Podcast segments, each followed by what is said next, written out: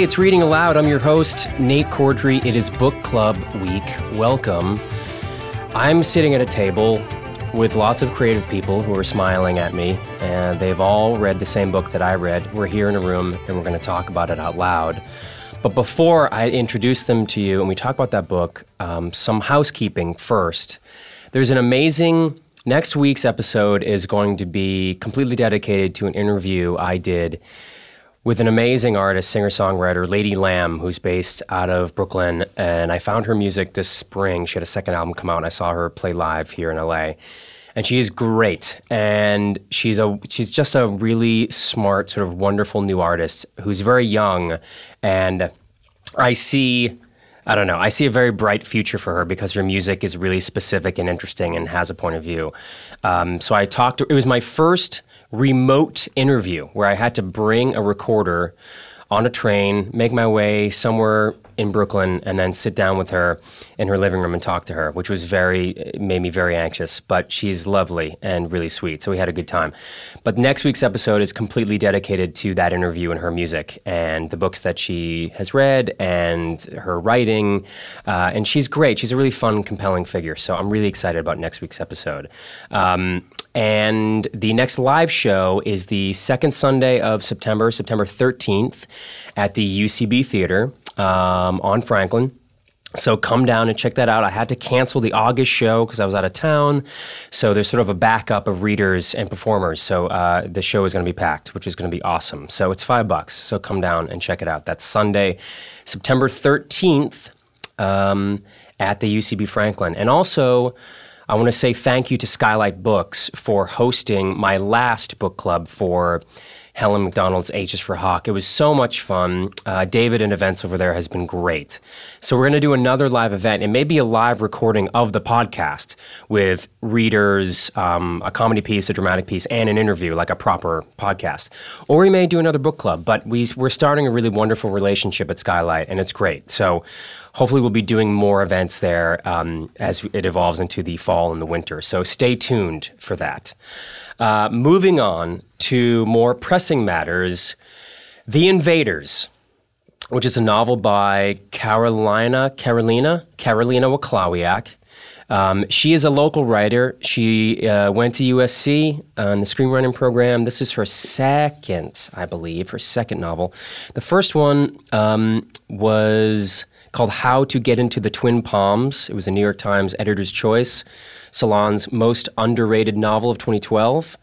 Uh, she also uh, has worked for the New York Times, LA Times, The Believer, where she is an essay editor. Um, but she's a local girl, and she had a reading actually at Skylight Books like a week before I decided to have this book as the book club choice. Um, and I chose it for a lot of kind of silly reasons. I judged this book by its cover because Tom Perrotta is on the front with an amazing quote A gut punch of a novel, a scathing look at privilege. Wacławiak is a remarkable writer. I had this book in my hands, and Tom Perrotta sold me because I fucking love Tom Perrotta. Um, he misled me. So let's go. Let's go around the room and say hello. Um, we have writers and actors here, and we have a professional librarian. Kevin, you work in the library arts. I do. Uh, we Kevin, don't call it arts, though. It's just the library. The library. you we work could, in the say library. library sciences. We could say library sciences. We could say we? library sciences. Right? Yeah, okay. yeah. Uh, you, we met at Skylight Books uh, when I worked there. Yeah, yeah, and um, I've interviewed you for the podcast, and you've been a Look part. familiar. Yeah, that's me. Yeah. um, and you've been a member of the book club several times. So welcome back. Glad you're here. Thank you. How's the new gig at the library in, in Koreatown? Uh, it's crazy. It's a bunch of crazy. It's it's I don't know. It's I can't even describe it. It's such a different world from the bookstore. Like Yeah. working at the bookstore is like working on a beach selling seashells, and working at the library is like being a rookie copy in Detroit. It's The, the one near the Wiltern? Yeah. Yeah, okay, I know that one. Yeah, yeah. It's, It's- nice and airy though. They got a lot of good, lot of good desk space in that one. Yeah, it's big. It's just uh, it's a it's just a completely different world. So just having to adjust to that has been pretty wild. Kevin is sweating. He's wiping his brow, and he's thinking about- visibly uncomfortable. Did you have like an off day today? Uh, no, I just uh, I'm actually recovering from a cold, so I just Okay. took the day off. So Right. uh, no hugs, Yeah. everybody. Oh, that sucks. Yeah. Um, Robyn Clark is here. She's a first-time member of the book club. Hi, Robin. Hello. Um, tell me, just like nuts and bolts. I want to go around the room and have everyone sort of talk about their, just their basic paragraph description of their experience with this book, and then we'll get into specifics. Um, you read this book. You, I remember you sent a picture on Twitter to me that you were literally reading this book on a boat in New England. yes, uh, my friend got married in Cape Cod at the end of last month. How appropriate that Which- you were reading this book. Yeah, well, I'm very susceptible. So I'm sitting on this boat, like for my friend's wedding, and I'm looking at the Kennedy compound, and I'm getting super depressed because I'm thinking about Yeah. all the people in this book. I mean, to the point where like people would come up to me like, "Have free wine," and I'm like, "No, I just have to sit quietly by myself." Yeah, I better can't. better not to drink No. Because that just leads to destruction. Yep. Um, overall, what was your um, take on this book? What did you come away with? Uh, overall, I liked her writing a lot, and then um, yeah, I got through it pretty quickly. And then I, about a week or so ago, I started to reread it just to go a little deeper. Yeah. and I found myself going, nah, I don't want to. Uh, Mm-hmm. And I think it's because, like, oh, I just don't like these people, and I don't want to spend any more time with them. Sure. Yeah, that's a great point. And I had some emails from listeners saying the same exact thing. And I want to talk about that later and the good and the bad that comes with being uh, spending time in a book with uncomfortable characters that turn you off, and whether that's a good thing or a bad thing. Um, but I agree. I agree. These people are uh, difficult to spend time with, and that made it made it a bit of a slog sometimes. Um, John Ross Bowie is here. John has uh, performed in the live show, and he's been a member of the book club. He got his schedule a little jambled last time for Richard Price's The Whites, which we did with John Forrest and Nelson Franklin. You liked that book, right? I liked that book a lot. Wasn't that book great? Yeah, yeah. I could. Uh, you and I should do like a special like twenty minute mini sode That's where I great. finally get a chance to talk about the That's Whites by great- Richard Price. That's a great idea. Which. I enjoyed very much. Um, you also read The Invaders, and you have thoughts on it. What are your What's your general thought on this book? Chief bullet point is I spent a great deal of this book going, oh, shut the fuck up, and then flew through it like a bag of kettle corn. Which is weird. Um, it wasn't just a, oh, I want this to be over with. I was genuinely, genuinely interested in how it was going to pan out um, uh, from a storytelling perspective. On the other hand, I actually thought her, I had some issues with her writing, which we'll get to. Um, and as far as the unlikable characters, yes, there are very few likable characters, but it's also 199 pages. Yeah, right. So it's you know it's a it's a short party. Yeah, yeah, You yeah. know, we're gonna get out of here. We can do something else after this. So let's just Right. get. I got my boss is here. I gotta I gotta put an appearance at this party. Yeah, yeah, yeah. Everyone sucks, but we can take off. Yeah, yeah. Shortly. Yep. You know, if you're gonna have a, a bunch of shitty people in a book, One keep drink. it keep it below 200 pages, Absolutely. and you know I have no real quarrel with you. Um, Kevin, I didn't get your the, your general review of this book when I introduced you. Um, yeah, you know, I thought it was going to be a lot better than it turned out. That was kind of my feeling, like as I was going through it. And it there was a lot of Perrotta esque feeling to it, a lot of suburban existential angst, which I really enjoy. Me too. But then as I got towards the end, I was just like, oh no, this What? This didn't add up to anything. Yeah. And I was really disappointed because it felt like it was building towards something that could be kind of meaningful. And then when it got to the end, I was like, oh, this is like The Awakening by Kate Chopin.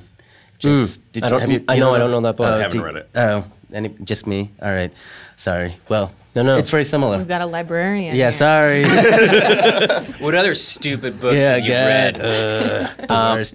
But yeah, I just I really felt like there was a lot. I thought there was going to be more again, and I was just sad when it ended the way it did, and I was just like, eh. yeah, that's it. So yeah, Sort of like meant.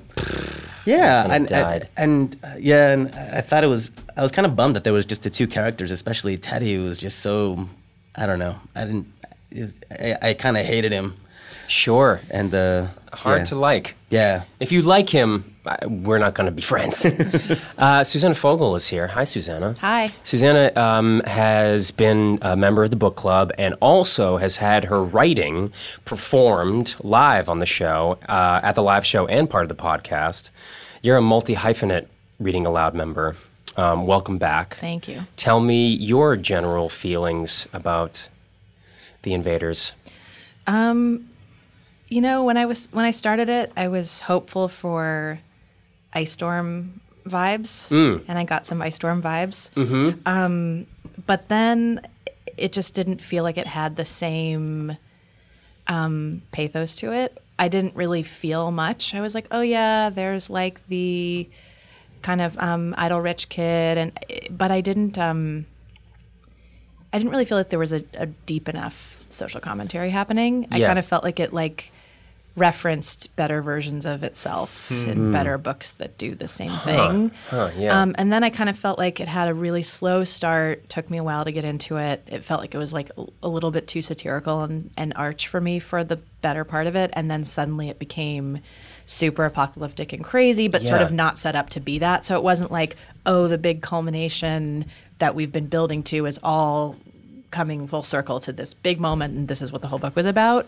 There was just sort of like a big, not to use a screenwriting term, but big set piece at the end that sort of flew out of nowhere for me. Yeah. So I, I was like, oh, oh, oh, okay. The last 10 pages feel like they're in a different book. What happened? It- What yeah. the fuck Just happened? like- I I mean I like on a base level I enjoyed the tension and, and sort of like the way that the suspension was built and I saw all those things happening and it was f- I'm using air quotes fun but it had no business being in this book because I thought um, and I'll sort of describe my basic um, idea of the book. I, I, I expected early on we were setting up that there that we have problems, and so Cheryl and maybe Teddy, but probably only Cheryl, is going to go and try to solve these problems, and it's going to be her battle, her enormous battle with these people in this community, and because she is different, she is other. She's even though she, lives in She this is world. the invader. Yeah, right, right, right. And she's gonna, and, and when they push further for more fences and more rules, she's gonna do some sort of crazy shit and have some realization and change this or not change this world.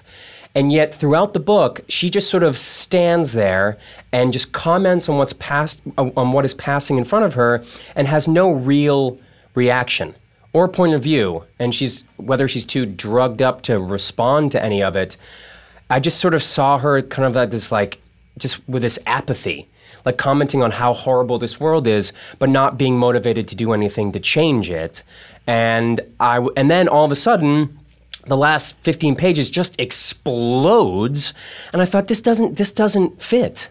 This doesn't fit. This, this, this uh, apocalyptic, um, d- like ultimate weather destruction. And the fact and it just made me so frustrated that the 50 pages before was like ah it's in south carolina the storm's going to miss the storm's going to miss. It's like of course it's not going to fucking miss like we're not, i'm not falling for that. And then it's just like in one sentence oops they made a mistake the meteorologist said it's going to hit us and it's going to hit us and it's going to be a category five. I was like yeah yep you didn't trick me into thinking that it wasn't going to fucking come. Right, right. so i was frustrated in um in that i thought the book didn't uh, the ending i feel like she was making up for a lack of muscle in the beginning up in the middle of the book and saying wow i'm just going to throw this huge fucking as you said Susanna, set piece at the end. And so people will close this book and be like whoa.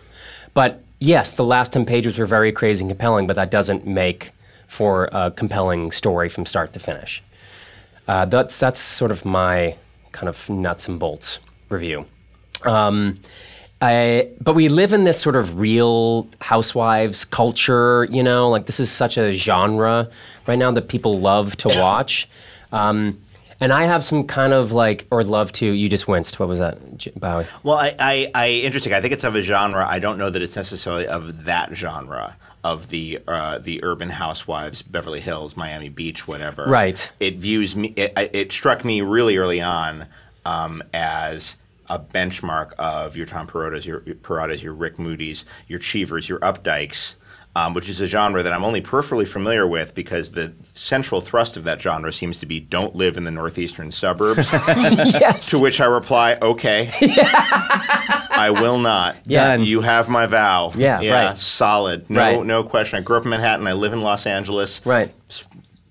Okay. Yeah. I'm just not going to go up to New Canaan. You have my word. I, I, I we're all set. Ro- Robyn, where are you? Where are you from originally? Um, Chicago mostly. Okay. Do you know these? I mean, every city and every community has these kinds of people, and we're used to seeing them and like satirizing them and lampooning them, and they're an easy fucking target. Yeah. D- did you have you spent time with these kinds of people like growing up and in your life, or is this sort of a new world? it is a new world, but at the same time, I find that um, entitlement is no longer limited to the wealthy. Like I, f- I feel like uh, entitlement is everywhere. Yeah. And so this kind of world, like this isn't really a novelty anymore. Like I see, I see assholes like this all the time. yeah, right, Um, right. So it's not like, ooh, let's go. Let's take dig a into look these. behind the curtain. Yeah, yeah. This is I bet there's hypocrisy and deceit back here. Hmm. but do you, do you think that was her like that you- do you think that she thought that was going to be the case like this is going to be a very interesting reveal think- people I- haven't seen behind this curtain as if you're saying I don't know. I, she how can can she? how can she I yeah think it's worth noting that she is. Um, I mean, she is an immigrant. Like she may have come and she grew up in New England after being born in Poland. So like I don't know. That may affect like her Oh, okay. anthropologically her like experience of this. Sure. Not that she hasn't like read the canon that we're talking about. I'm sure she has, but. yeah I mean, feeling like an outsider is probably amplified by the fact that she's not really of this like world. You know? absolutely absolutely you grew up in massachusetts In Providence, yeah. uh, um, providence right um, so you have you've seen these people right Oh, yeah, like you yeah. know these people yeah I've spent a lot of time lampooning these same people. Is it now? exactly. Now, did you grow up in Providence proper, or just outside, or Proper. proper? Yeah. Okay, interesting. 'cause I'm, I'm still interested in like the idea of of because I mean, urban urban New England is still urban, and and we're talking about the the suburbs and the beach communities Right. here, and and I I in my temp jobs in Manhattan, I would meet. I'd meet people from New Canaan or Bedford up in Westchester County, Hudson Valley, and I I met like the Jeffreys and the Tucks of this world. Oh yeah. Um, but I, um, but yeah, do you think? But even living in, in urban Providence, you still you still felt this world kind of just just out of I mean, reach. we, or, my family sort of spent. Um, yeah, I mean, I, I went to different um, Quaker schools with all these girls whose Uh-huh. parents had been like, you know, they owned like small islands on the Cape and mayflower descendants Mayflowery, whole DARE fucking- E people. yeah. and um, yeah, I do think that there's. I, I definitely felt other. I mean, I was like a Jewish daughter of two professors, and there were like two Jewish kids per grade. I feel like I also talked about this in the last book club. I seem like obsessed with my own outsider status as like a weird like Jewish girl in New England, but. I do feel like I, I get that. Like we we went to Block Island in the summer and we'd stay in like the tiny shack that like didn't have any of the luxuries, and then I'd go and see people wearing Nantucket Reds and like yeah th- I, I know that world very well and I know what it feels like to be an outsider in that world. I, Mm-hmm. I still don't.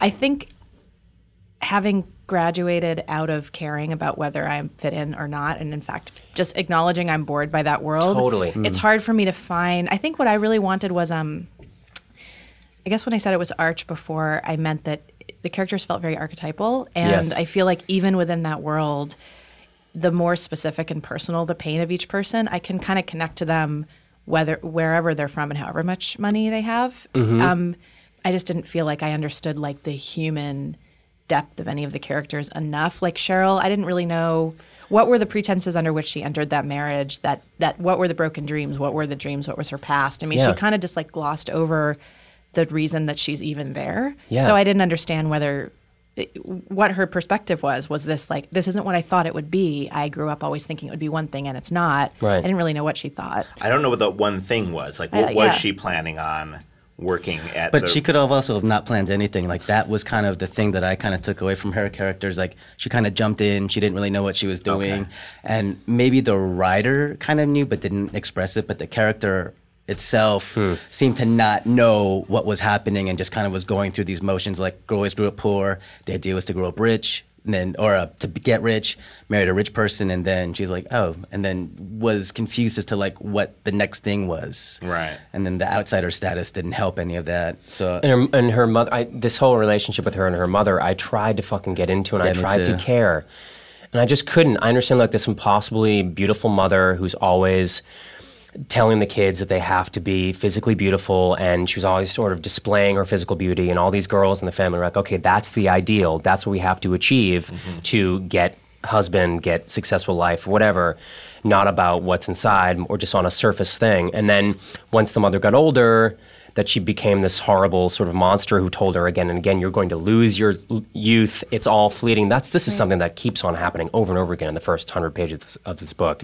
She keeps on repeating over and over again, "All this is fleeting. All women are screwed. There is a deadline. There is a like it." it Eventually, your your beauty and your youth will fade, and a man will move on to the next younger thing, and it is impossible to get out of this rut.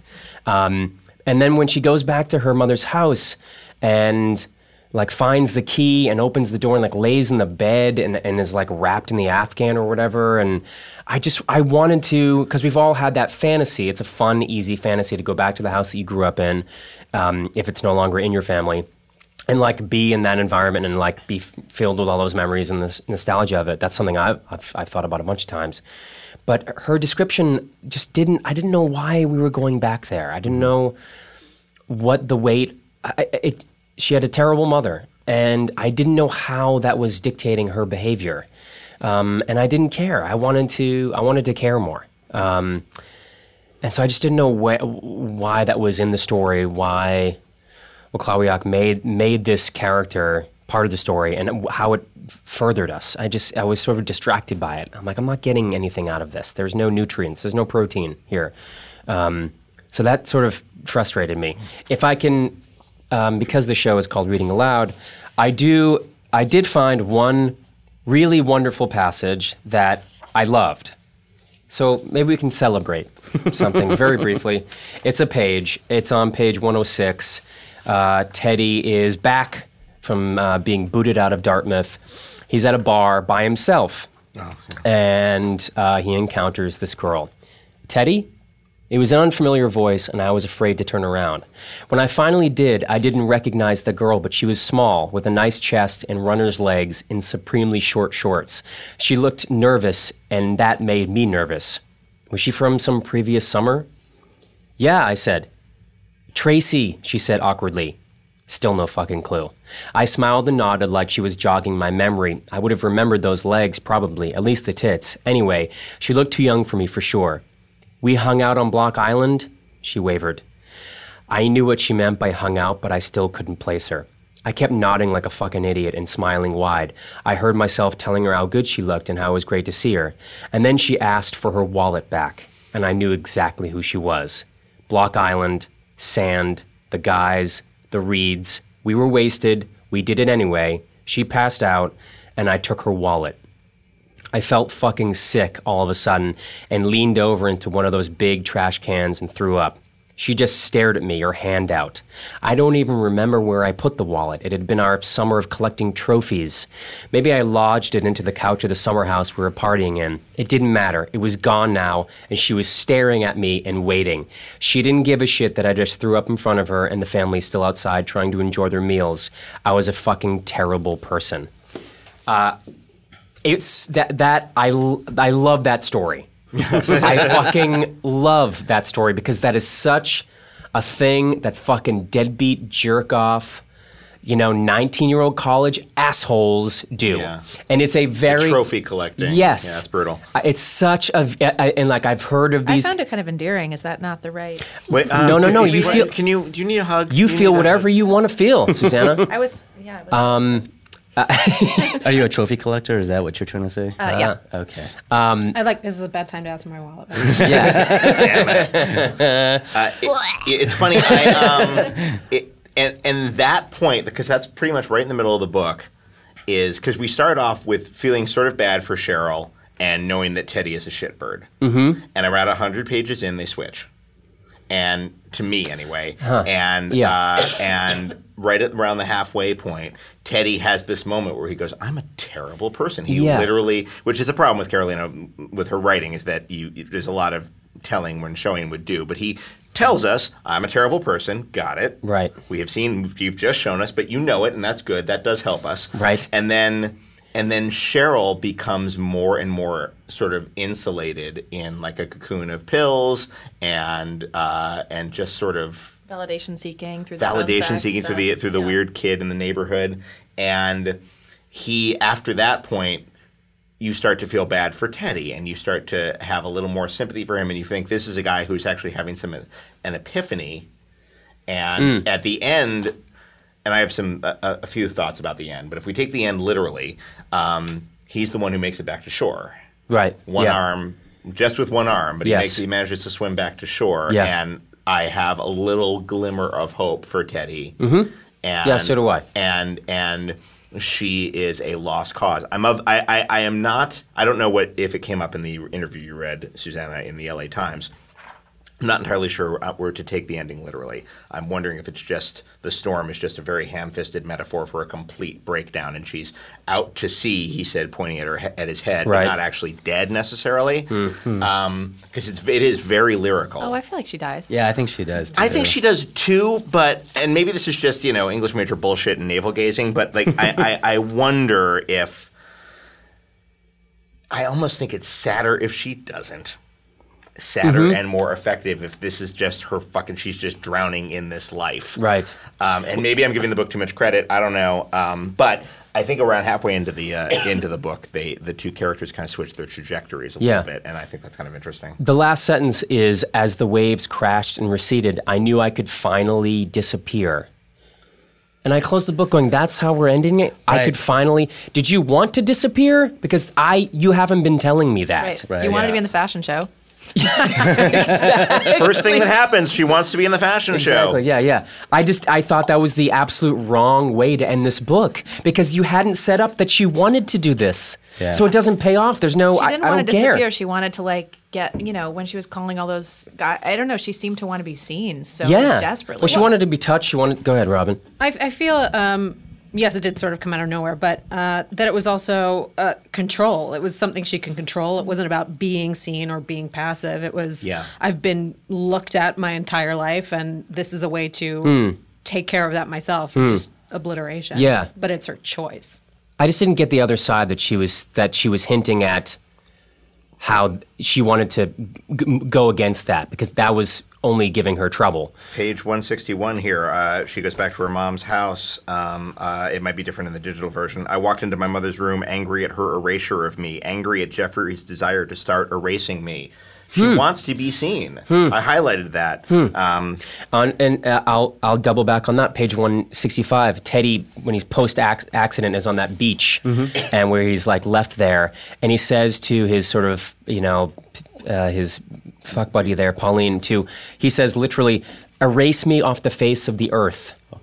For her to like physically cover him, and I, which is a, which is Teddy sort of wanting to disappear because he couldn't handle his life, but I, but I didn't buy it when he said it. Yeah. It seemed strange. I was like, well, this is something that Cheryl would say because she's a little more poetic in the way that she describes her existence. Teddy is not. I'm a fucking idiot. I'm a, you know, whatever. And so when he said that, I was like, ooh, this this doesn't. This is a little too. I, I don't buy that these words are coming out of his mouth. It didn't fit. Right. But both characters at different aspects wanted to. there were a couple times when she was talking to Jeffrey when and he was trying to, um, you know, say to end things, and she she said things like, "Well, don't I get a say in how things end? Yeah. Why, do, why do you get to dictate what happens Right. here?" Right. So I think it it was about feeling in control. yeah. Yeah. Yeah. Having some sense. kind of strength. We're going to take the shortest of breaks, and we'll be right back with the second half of the book club. Uh, you're listening to Reading Aloud, and I'm your host, Nate Corddry. I'm so excited to introduce you guys to Howl FM, the best and most convenient way to listen to all the episodes of Reading Aloud. On the web at howl.fm and on the go with the Howl app. Yeah, you can stream and download all Reading Aloud episodes that have been released in the past six months and go beyond the audio with behind the scenes photos, commentaries, and more. But there's a way to go further. Yes, you can go deeper by upgrading to Howl Premium for only $4.99 a month. You get exclusive access to the entire Reading Aloud archive and to all the Earwolf and Wolf Pop archives. This includes all episodes older than six months, all remastered with zero ads. That's right, no ads. Only with Howl Premium, listen to hundreds of hours of the WTF podcast with Marc Maron, classic interviews in there, with Robin Williams, Louis C.K., and more. Howl has also partnered with some of your favorite hosts and comedians to develop Howl Originals Brand new shows available only with Howl Premium. Check out the great new series from Lauren Lapkus and the AV Club right now. Already there are 10 brand new hilarious Howl originals, and we're adding new shows every week. Get access to all this exclusive content both on your phone and on your desktop with Howl Premium for only $4.99 per month.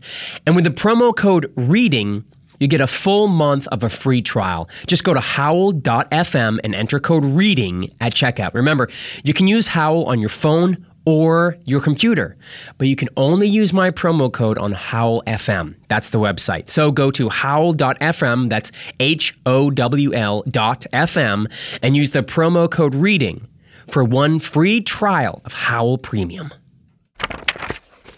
We're back. It's part two of the book club. We're talking about The Invaders, Karolina Waclawiak's second novel. Um, you just said something really clever, Susanna, about the different voices in this book. There's, it's, we jump back and forth between Cheryl's point of view and Teddy's point of view, chapter by chapter, and there is a difficulty occasionally in the distinction of those two voices. And we were just talking about the perhaps the lack of depth with these characters, and you mentioned something really great. Go ahead. Yeah, no, I was just saying that because there's sort of two first person accounts, you sort of want there's the groundwork is laid to have two very different narrative voices mm-hmm. and two very different writing styles that are sort of Yeah, employed. Mm. Like and, fun to explore that. Yeah, and Yeah. I feel like I was a missed thinking about. opportunity. I think so. Yeah. Yeah. I was thinking about something where books where the sort of first person narrator is is sort of um, not the author's voice, like a Motherless Brooklyn or a Bret Easton Ellis novel, or something where you're Mm-hmm. like, oh, this person is Time out for a second on Bret Easton Ellis. That's not him a little bit? actually that's that's that's true. I'll give you Motherless Brooklyn. I will Okay. 100% All right, give you fine. It's narrated by a guy with Tourette's out of, out of the park. You're absolutely right. But I'm, I'm going to hold your feet to the fire on Bret Easton Ellis. I, th- I think what I mean is, um, okay, wh- whether it's a sort of narcissistic, this is how I talk, and also this guy's an asshole, and also I hate myself, and Right, also I'm right. Bret Easton Ellis. Bret Easton Right. Ellis.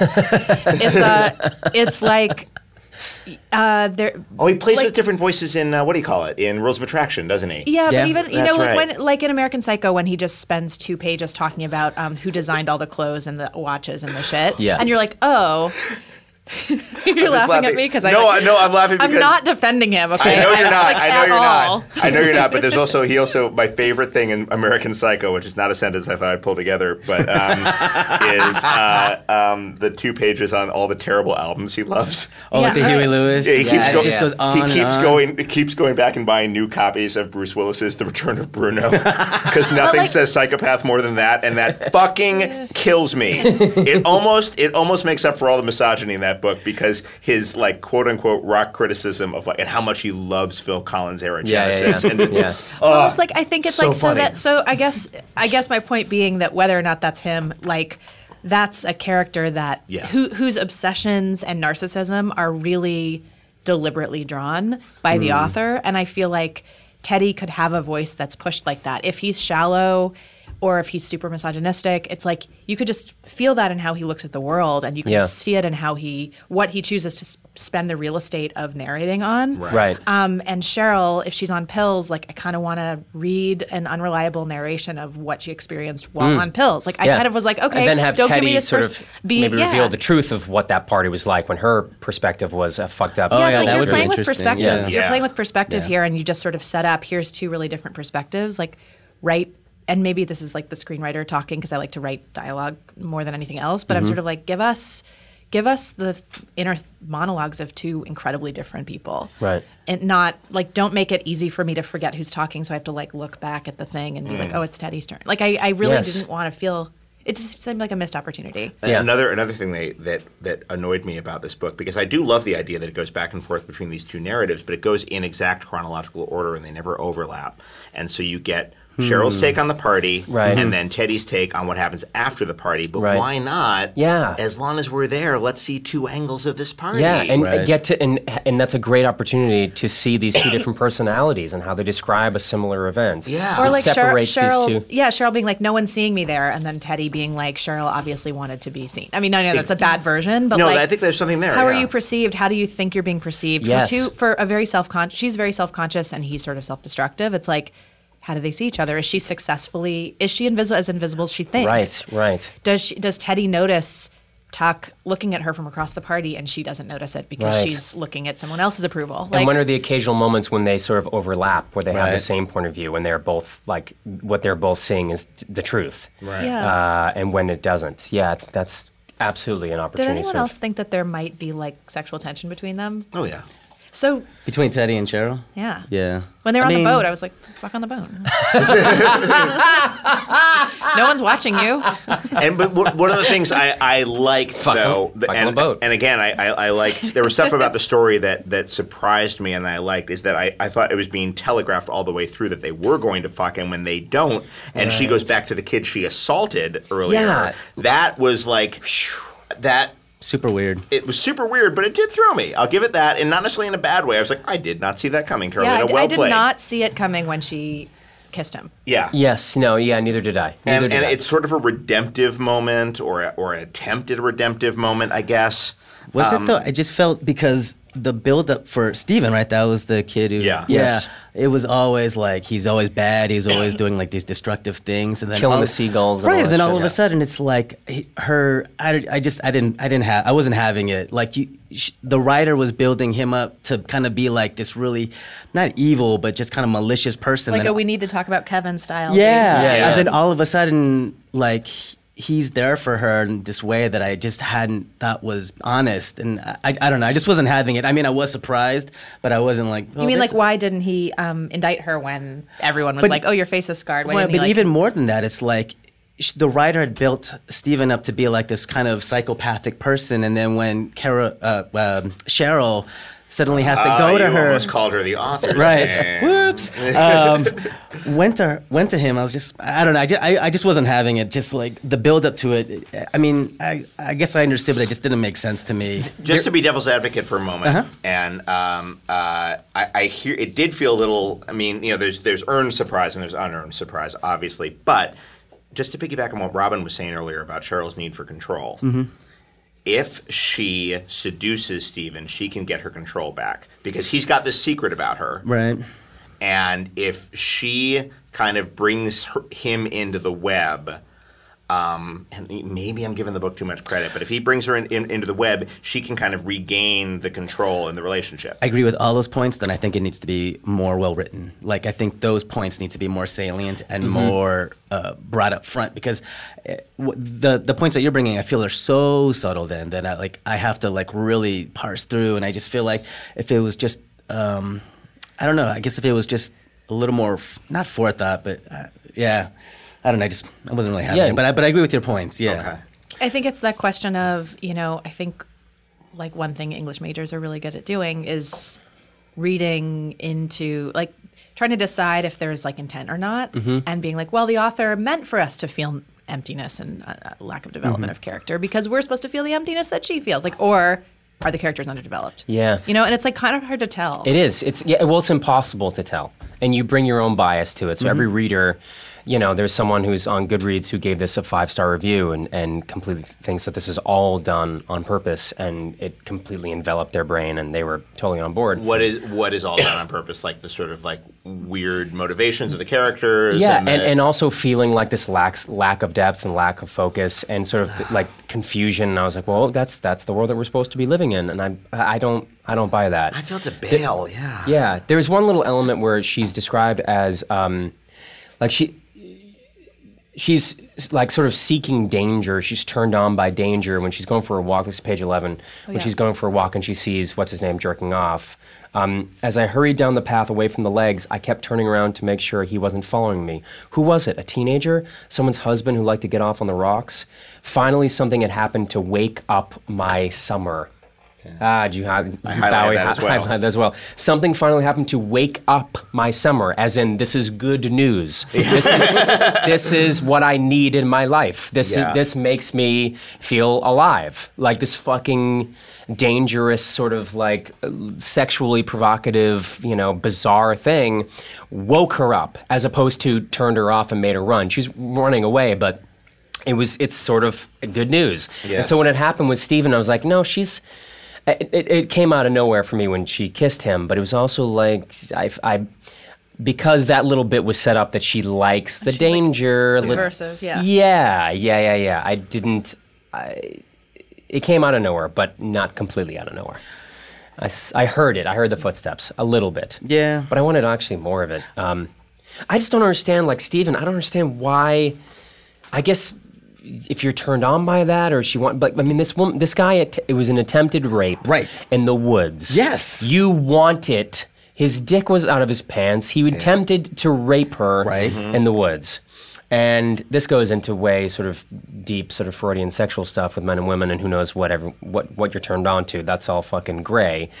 But I, uh, I, ugh, I, mean, I don't, I didn't buy it. Yeah. Well, I don't know. I mean, I feel like it just didn't feel like it was.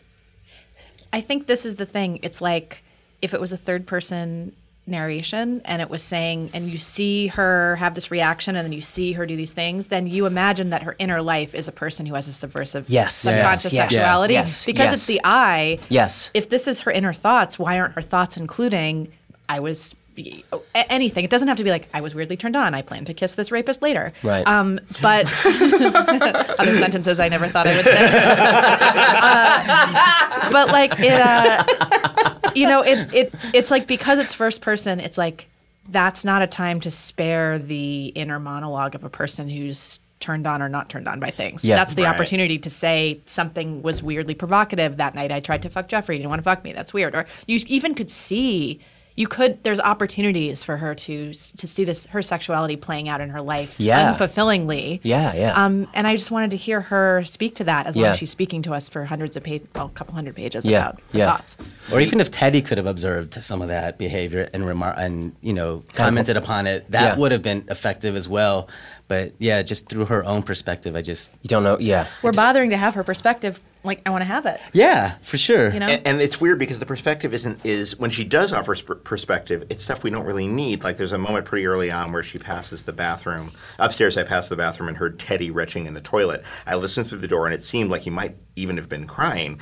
I heard the flush and quickly made my way to the bedroom, quietly closing the door behind me. We're all fine. We got it. One more sentence. I didn't want him to know I was there and make the Yeah. indignity worse. Oh no, Oh fine. God. I didn't need it. Got Yeah, it. exactly Understood right. why you snuck Right. away. There are a couple- there was- Understood why you snuck away. I did you not want need that, sentence to be like, I fantasized about my rapist in that moment. Yeah, that's a that's a chance for her to do something else because I understand that she doesn't want Teddy to know she's there and make the indignity worse. She worse. really didn't want him to know. John. I, I really, really, really, really, fucking really. not. But in turn, really, really wanted me to know So that I really, that she didn't. really uncomfortable for him. The thing, but I had to know that it that she knew it was going to be. Oh tired. I, uh, I, I, I want to talk j- just briefly about Jeffrey and how. Um, I mean, yeah, he's he's he's uh, awful, but he had. I, I just didn't.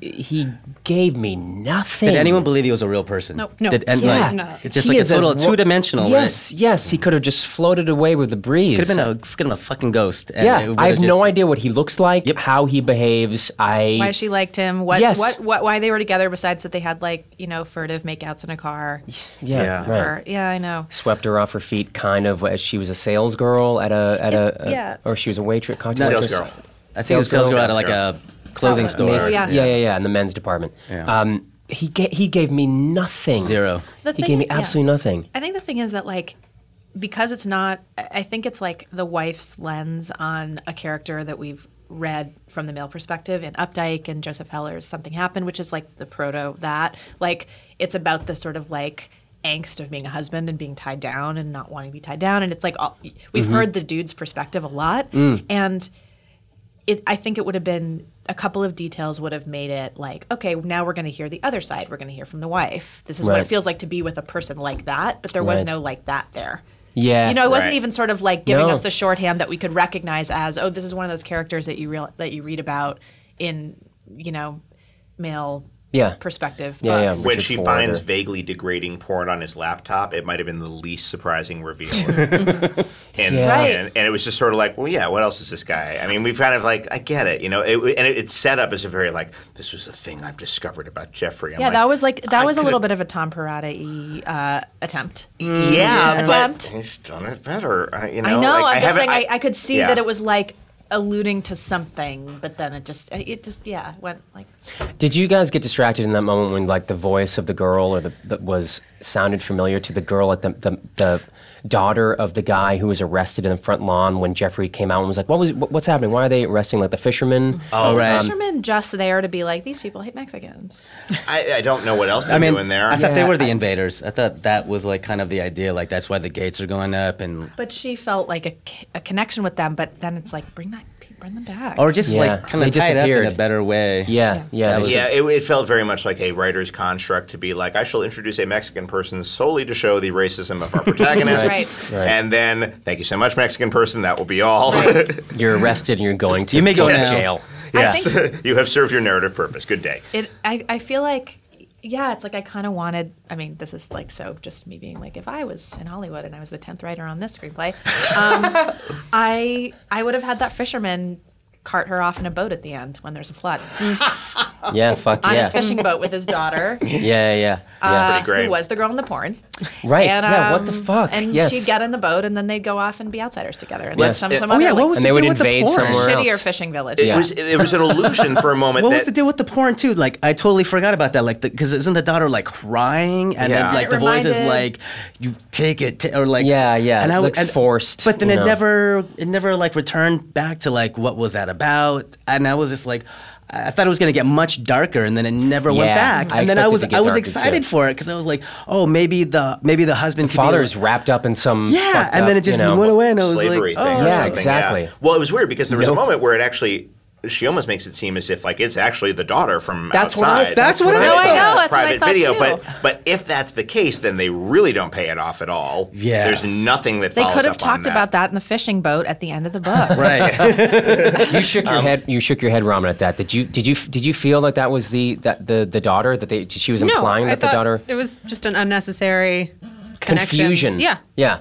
Or it's about like the role. Okay, so if we're gonna try to ascribe Oh, intent, boy. intent to it, Let's do it. Let's do it. Here we go. it's like it's about the relationship that men want women to have to Good. their sexuality Gr- Okay. and I what's being guess. said or men and women what turns jeffrey on let's figure out who jeffrey is who are we going to cast as jeffrey that's the biggest question Um, the fact that we can't answer is a problem Yeah, yeah. I, I don't know what he looks like.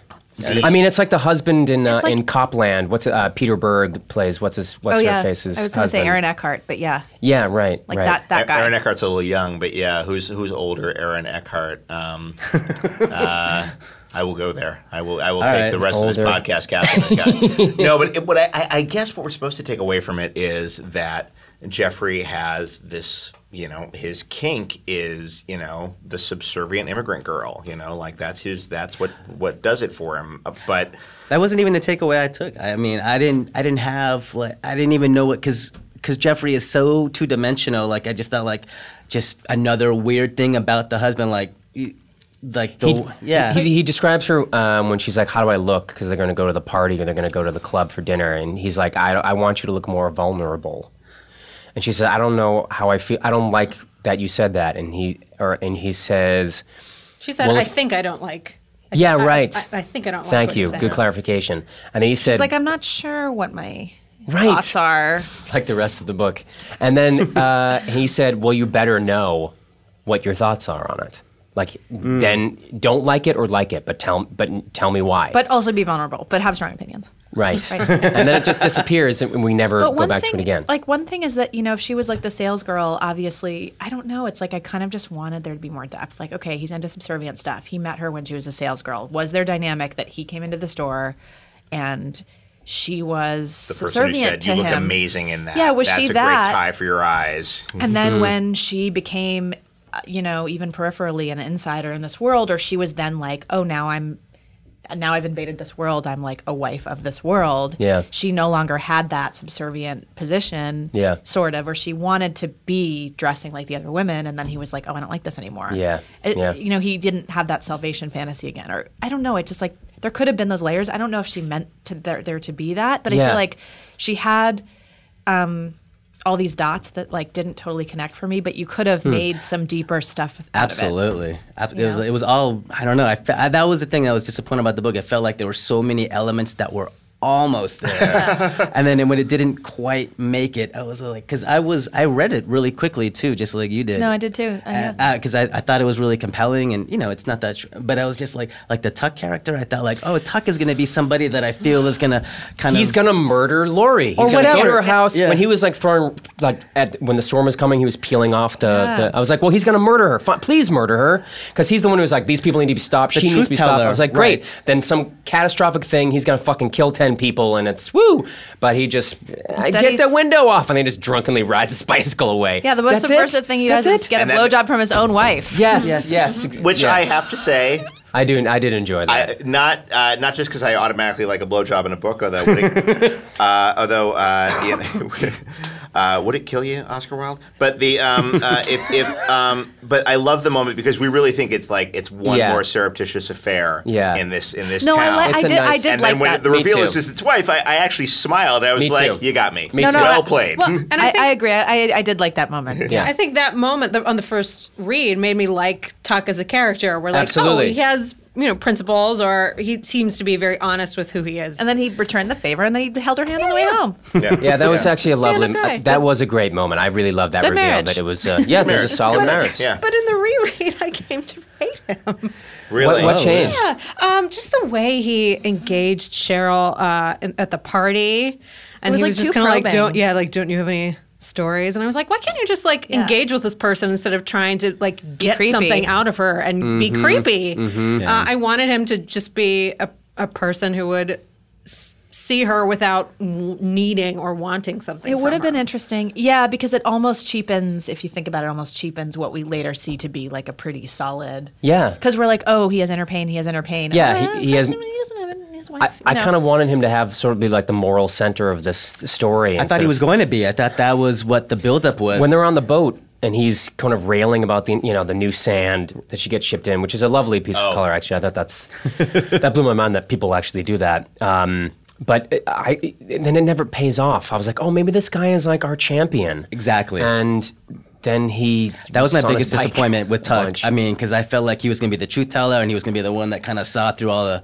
all of disguises and all that shit. And then it just he just was like a drunk who just rode his bike around and loved his. wa- I don't know. Just again, I was really Yeah, I wanted more. frustrated. Yeah, I wanted more. I, uh, I want to read an email that we got from Ashley, one of our listeners. First of all, I want to thank you for doing the podcast and book club. I have always read a lot, but having a specific purpose, sending in my thoughts for the book club, has made it even more fun for me. Because I can't send in my thoughts on every book I read, I've decided to start a book review blog. I just want to let you know that your podcast and book club were a big inspiration for me to start the blog. Thank you so much, Ashley. That makes me want to do a thousand more episodes. Thank you for saying that. You go in and you say, At first, I couldn't stand any of the characters. The story takes place in a hoity toity rich community where everyone is more worried about harmless fishermen outsiders than the inevitable wrongdoings their own neighbors are committing. The only person I found likable was Tuck. I liked having him there to interact with Cheryl so I could see her as a more fully, multifaceted character. At one point, Cheryl tells Tuck that she's different than other women in the community, an idea mentioned more than once in the book, and he says, You say that, but I haven't seen you prove it yet. He says all the right things and asks all the right questions to make Cheryl into a more rounded character. I'm glad you got. I'm glad that that's how you saw Tuck. We just sort of spoke about him as wanting him to be more of that. Um, and you also said, I would definitely classify this book as a summer beach read. My favorite character wasn't the aging, aging trophy wife, the unhappy cheating husband, the stereotypical whiny rich kid addict son, or their materialistic neighbors, but the actual community, Little Neck Cove itself. I, I kind of agree. Um, so thank you, Ashley, for sending in your thoughts. You can send in your thoughts about any book that we've read uh, on re- to Reading Aloud Podcast at gmail.com. Reading Aloud Podcast at gmail.com. We're coming to the close of our book club, and I just wanted to go around the table again and get sort of final thoughts and a final like generic rating if you had to give a number of stars for this book what would you give it and would you rec- recommend it to a friend um, i just want to tap myself in the back and say this was an appropriate summer book i picked the exact right month to read this book Nailed it, Nate. Good thank stuff. you so Bra- much bravo to you, sir. thank you Bravo to you. um, and uh, This is about you needing validation. god Nate. damn right Good job. Thank you. And uh, and the next two books uh, I've already chosen, so I'm very excited to announce that to you at the end of this this episode. So first, um, John Ross Bowie, your overall take on this book, and would you tell your mother to read it? Um, um, a, a general. My mom's in town. That's so weird that you Oh. should mention that. Yeah. Please say hello Um, for me. I will. I will. Um, the um, you know, my, my estimation has actually slipped in the course of the past hour, and I I, I, I have to say because like I had some issues with the book, and I came in and they were repeatedly validated by all the smart people at this table. Everything I had, like I had a problem with this this qua- quality of the book, and then I had a bunch of smart people tell me, yeah, that's because that's the problem with the book, and mm-hmm. and so I, I, I had slipped. I don't want to give it a star rating, and I, I Sure. and I really hope Karolina isn't listening to this because, and I hope you're better than that, Karolina. I hope you're not the person who has to go out and and read and listen to podcasts about your book because there's something here. You've got a storytelling gift to you, For and I sure. don't want this to slow you down. Um, and uh, and if, if it's if you are in fact not writing in your native tongue, then fuck it, I take everything back because that's so much better than my Polish.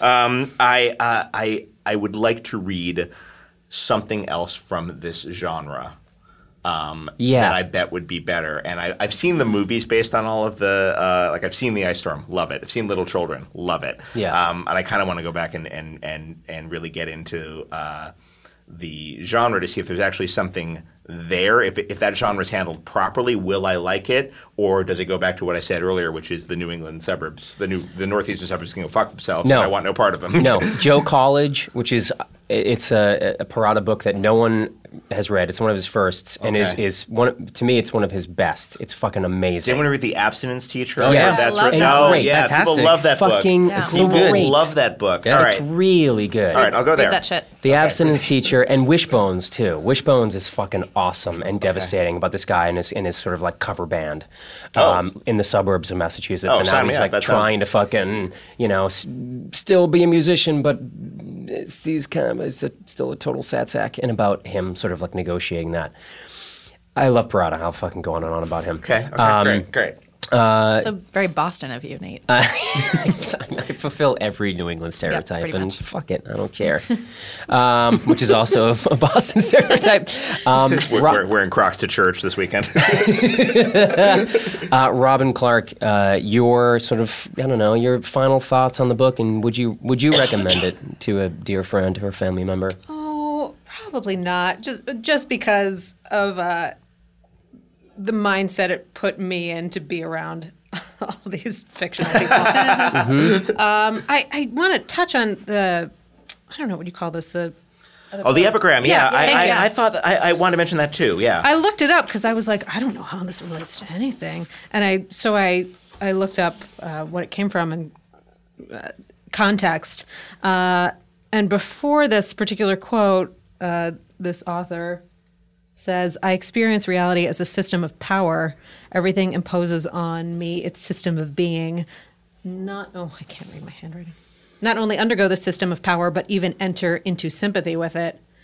And later, uh, to escape disreality, to postpone its advent, I tried to link myself to the world by bad temper. and then what's the actual epigram itself? Uh, so long as I perceive the world as hostile, I remain linked to it. I am not crazy. And I was hoping this would kind of open up some things about the book for me. And it sort of didn't, sort of didn't, in that Cheryl is always uh, on the outside and perceives um, being looked upon and uh, assaulted. I don't know. I maybe I'm trying to put together something that isn't really there. She did- but it's she- here for a reason. Yeah, absolutely. Oh, and she made a very specific choice to put that quote there. And again, that it, for me, it doesn't pay off. Um, it, it, maybe in her in her mind, in her editor's mind, it did, obviously, but in, in my brain, it didn't. I think Um, maybe the problem is that um, she doesn't feel that linked to the world. Like she's in the world, but she ha- is so isolated. She's isolated from everyone, from her husband to all of the women to everyone. That I just I didn't feel like I felt like she actually was sort of dispensable from the world. Like I don't know that she made much of a dent there, and maybe Yeah. that was kind of the point. yeah. Um, but maybe that's part of it because I think that quote implies to me that she's inextricably in like a power, in like a master slave dynamic with like this world. But I didn't really feel like anyone even noticed her. It is one more argument towards my she doesn't actually die at the end theory. That the storm is a metaphor and she's just completely lost her Right. mind. Um, uh, Maybe she's just having like a really bad trip. she's having a really bad trip. The pills have caught up with her, and she's really she's she's she's Yep. she's having a bummer. I don't know. Anyway, go Yeah. It would be kind of awesome if if there if she had woken up, um, or you know, come to, and the storm was over, and she's just like in the like detritus of the storm, and she's like, "Oh fuck, my like attempt to get my head bashed in with a rock didn't work. Now I have Yeah. to restart." And she's in like a, you know, like. Mystic Pizza, like less fancy Connecticut. She like she drifted ashore in like a place where like people finally will see You her have anyway. Yeah, yeah. punched up this novel I'm, I'm, so, handsomely. I'm polishing the throughout shit this. out of this right now. So good. it's on the house. cost, cost nothing. Uh, Kevin, your final thoughts? Um, yeah, like I said before, I thought it was gonna be a lot better. I was kind of disappointed. Skylight is really pushing this thing. They have a huge window display, and there's 50 copies of this book. You don't work there anymore. I don't so work sorry. there anymore. So sorry, you're right. Um, It's well marketed. yeah, It is. It's really well marketed. The font is Parada E. Yeah. Totally. Yep. Love Yep. the cover design. Actually, the cover Yep. design is really striking and Actually, yeah. And I brought it up before, and um, none of you, no, since no one here has read it, it's hard to talk about. But it really did remind me of Kate Chopin's *The Awakening*, which is also a, a book about a woman kind of in a gilded cage sort of scenario. And it's also it ends with her uh, not in a storm, but she walks into the ocean and she just kind of drowns herself in a very similar way.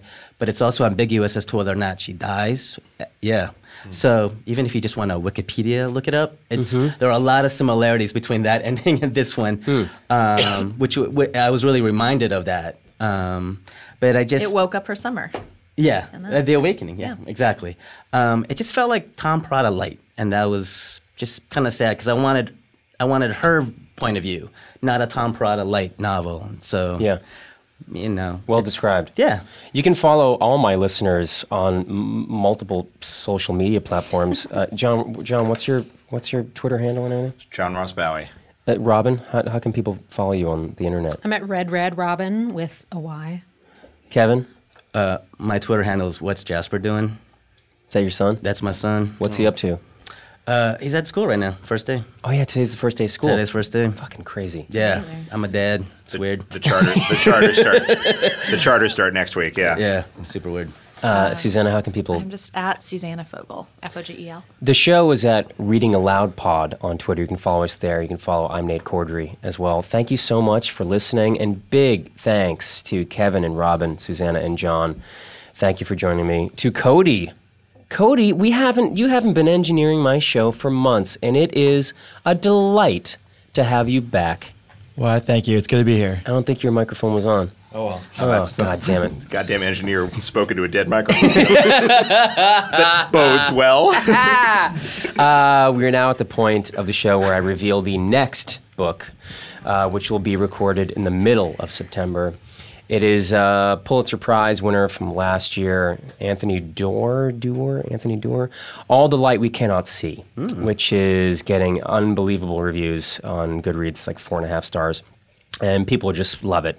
Uh, it's a New York Times bestseller, uh, and people are way, way into this book and his writing. So, All the Light We Cannot See, that is the next choice for the book club. And after that, September into October, I'm so excited because the Franzen novel will be out. So we'll be reading Purity by Jonathan Franzen. So I Aren't get they my all whole. called purity? Don't you fucking dare! I will wrestle you onto the floor. I am a Franzen ap- uh, apologist. You want me to tell you what happens? No, You ass- already- hey! Don't already- you fucking say a word. People do things. I will jump over this table. There's a food eating. Shut up. Thanks so much for listening to another episode of Reading Aloud. Um, please tune in next week for a spectacular interview with Ali Spaltro, aka Lady Lamb. You'll really dig her and her opinions on writing and being creative and being young. My name is Nate Corddry. Uh, the music that you're listening to right now is Possessed by Paul James. Thank you to him for allowing us to use his music for the show. Uh, listen again, and then listen again after that. Bye bye. Oh, you hit me like a hurricane. Oh, you hit me like a hurricane. Oh, you hit me like a hurricane. What are we doing this for? It's a promo to promote your show. God, what are you talking about? Why do I still have to do press for this? A lot of people don't know about it. Who doesn't know about it? Well, Barack Obama? What are you too busy leading the free world? Get on board. Just explain what your name is and tell the premise of the show, okay? You're a senior at Marina Del Rey High School. I got areolas as big as dinner plates, and I Put your shirt on.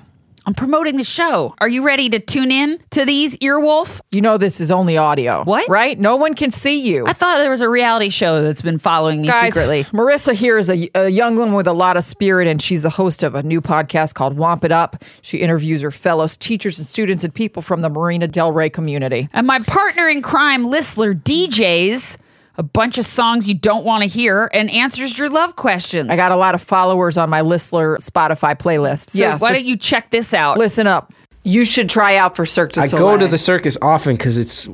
You feel it. Are you kidding me? I love the circus. I love it. We should go because I can't go to movies, to so go. it's one. It's one of the Yeah, it makes me entertainment seasick. experience. Yeah, it Makes makes, me me seasick. motion sick. Yeah, Yeah. Seasick is reserved for people on boats trying to flee from a past. We tried to go see the new Nicholas Sparks movie, the See best part of do. me. threw up right away. Open Yeah, the credits. All so right. listen to Womp It Up at earwolf.com or your favorite podcast app. or you could listen to these mamma jammas. Put 'em go away. A Flap, flap, flap. Sound, Sound them. effects for your breasts. The sound of my boobs flapping in the wind. Turn around.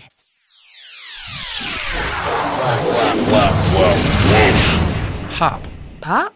Pop. Pop. Pop, pop, pop, pop, pop, pop. Wolfpop is part of Midroll Media, executive produced by Adam Sachs, Matt Gourley, and Paul Scheer.